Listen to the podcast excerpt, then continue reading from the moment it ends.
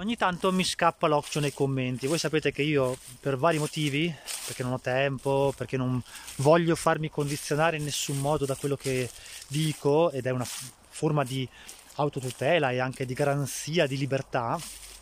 non leggo i commenti. Ogni tanto però mi scappa l'occhio, eh, perché magari YouTube mi manda una notifica di un commento e quindi eh, do un'occhiata sotto qualche video ogni tanto ai commenti. E nonostante i miei video, ve lo dico molto chiaramente, abbiano una percentuale di gradimento che è intorno al novantotto per cento, quindi è molto molto elevata, novantasette novantotto per cento, noto che poi nei commenti c'è molto odio. Cioè arriva sempre la persona che fa un commento carico di odio, non importa se sia giusto o sbagliato quello che dice, però è carico di odio, e poi sotto si scatena il putiferio, cioè le persone incominciano a farsi tirare dentro da questo eh, vortice di battibecchi continui, nei quali io non intervengo mai, e se sono intervenuto in passato ho solo commesso degli errori, perché lo ritengo assolutamente inutile commentare sotto, sotto i video. Si fanno tirare dentro, dicevo, le persone da questo turbinio di odio, e poi iniziano delle discussioni che tipicamente degenerano, e tante volte degenerano in insulti veri e propri, che magari voi non vedete perché poi YouTube, anche Facebook, filtrano automatico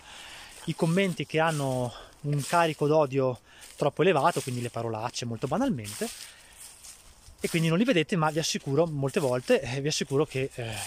siamo veramente al delirio più totale. Perché, mi sono chiesto, le persone sono così cariche di odio? Perché vedi, non si tratta di puntualizzare un qualcosa, non si tratta di cercare di spiegare agli altri che un concetto che io porto sia giusto o sbagliato. È la forma attraverso la quale si porta poi il proprio pensiero, la propria opinione. E non è una questione di rispetto nei confronti degli altri, perché una persona potrebbe anche decidere di non avere rispetto, no? Come fai? Non è...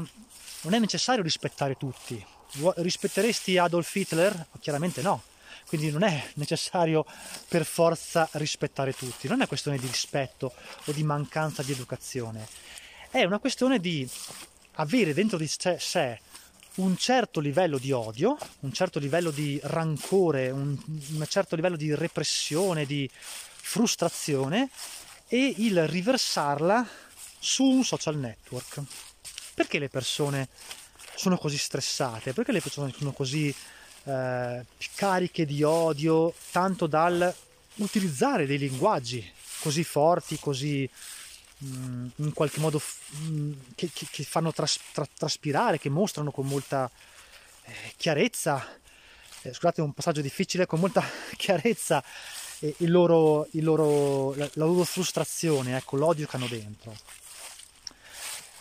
Ci ho pensato molto e mi sono dato una risposta secondo me molto chiara, e che è la seguente. Le persone sono profondamente infelici della loro vita. Perché se tu sei felice della tua esistenza, se tu hai da fare durante la tua giornata e quello che hai da fare ti piace e ti dà soddisfazione e ti senti bene e sei sereno, non hai problemi, stai bene, sei una persona quieta, tranquilla,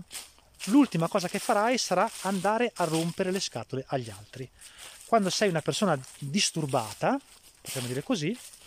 allora vai a rompere le scatole agli altri, cioè scarichi la tua frustrazione sulle altre persone, perché quello è l'unico canale attraverso il quale tu hai la possibilità in qualche modo di incanalare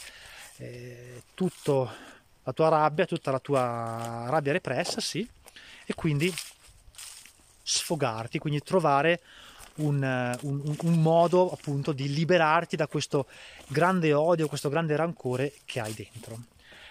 E alle volte capita anche a me, no? Questa cosa, io questo volevo raccontarvi in particolare, cioè io non sono esente da tutto questo,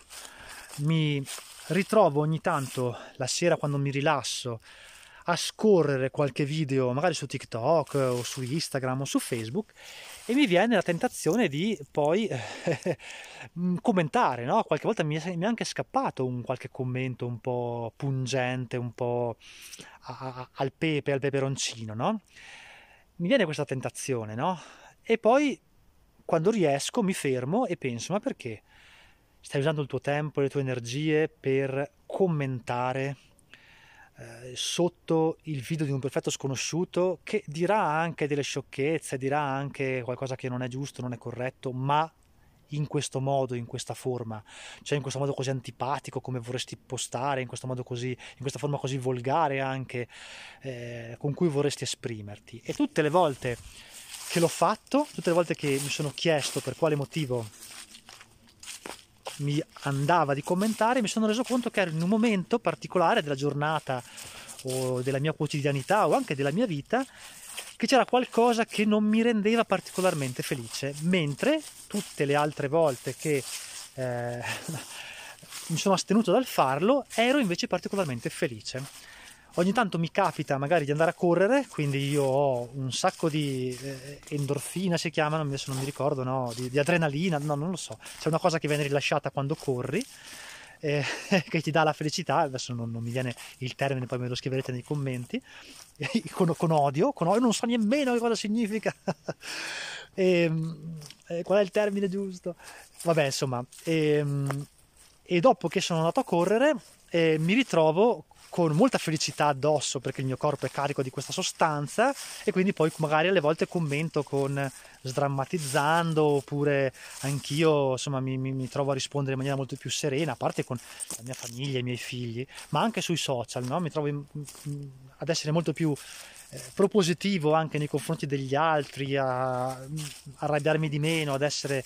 meno teso eccetera, perché sono felice in quel momento, magari in quel momento sono felice in modo artificiale, ma lo sono e quindi mi rendo conto che ho un approccio con gli altri che è più gentile.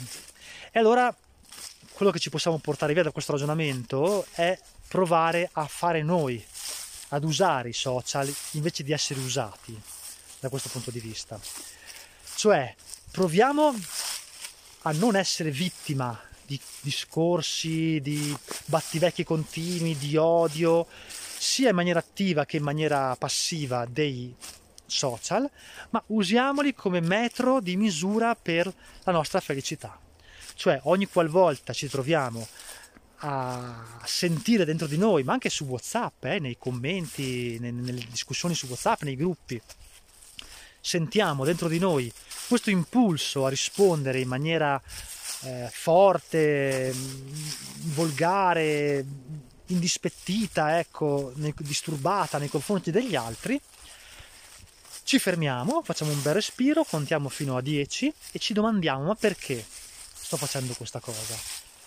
Cosa c'è nella mia vita in questo particolare momento che mi sta spingendo a lasciare dell'odio nei confronti degli altri? E ci accorgeremo che è sempre una questione di noi, di qualcosa che abbiamo dentro noi, di un odio, di un'insoddisfazione, di una stanchezza, di una tensione, di un senso di impotenza, di un senso di infelicità. Alla fine è una questione di felicità, no? Poi possiamo riassumerla così, che abbiamo dentro. E questo metro di misura, il, non saprei come, come chiamarlo, ma questo metro di misura può essere un'indicazione, può essere un, un, un mezzo attraverso il quale noi, invece di cadere vittime dei social e quindi alimentare l'odio, perché sappiamo che sui social i social esistono sostanzialmente perché c'è tanto odio tra le persone, invece di alimentare questo meccanismo lo usiamo per capire noi stessi. E può essere un uso questo molto costruttivo e in qualche modo utile di uno strumento invece che, sì, se lo si sa usare in maniera corretta, è uno strumento anche di informazione, vabbè, è un grande strumento di disinformazione, su questo siamo chiari, ma è anche uno strumento di informazione se si seguono i canali giusti, le persone giuste, e possiamo utilizzarlo come metro di misura, come termometro, ecco, della nostra rabbia, della nostra insoddisfazione, della nostra infelicità, e usarlo per capire in quel momento, attraverso una riflessione, perché un certo contenuto, una certa persona ci fa così arrabbiare, o perché siamo così tesi in quel momento, e quindi poi passare dall'essere vittime della nostra rabbia all'attivarci in modo concreto, pratico, per trovare una soluzione e migliorare la nostra esistenza e la nostra condizione. Sfruttare i social invece di essere sfruttati.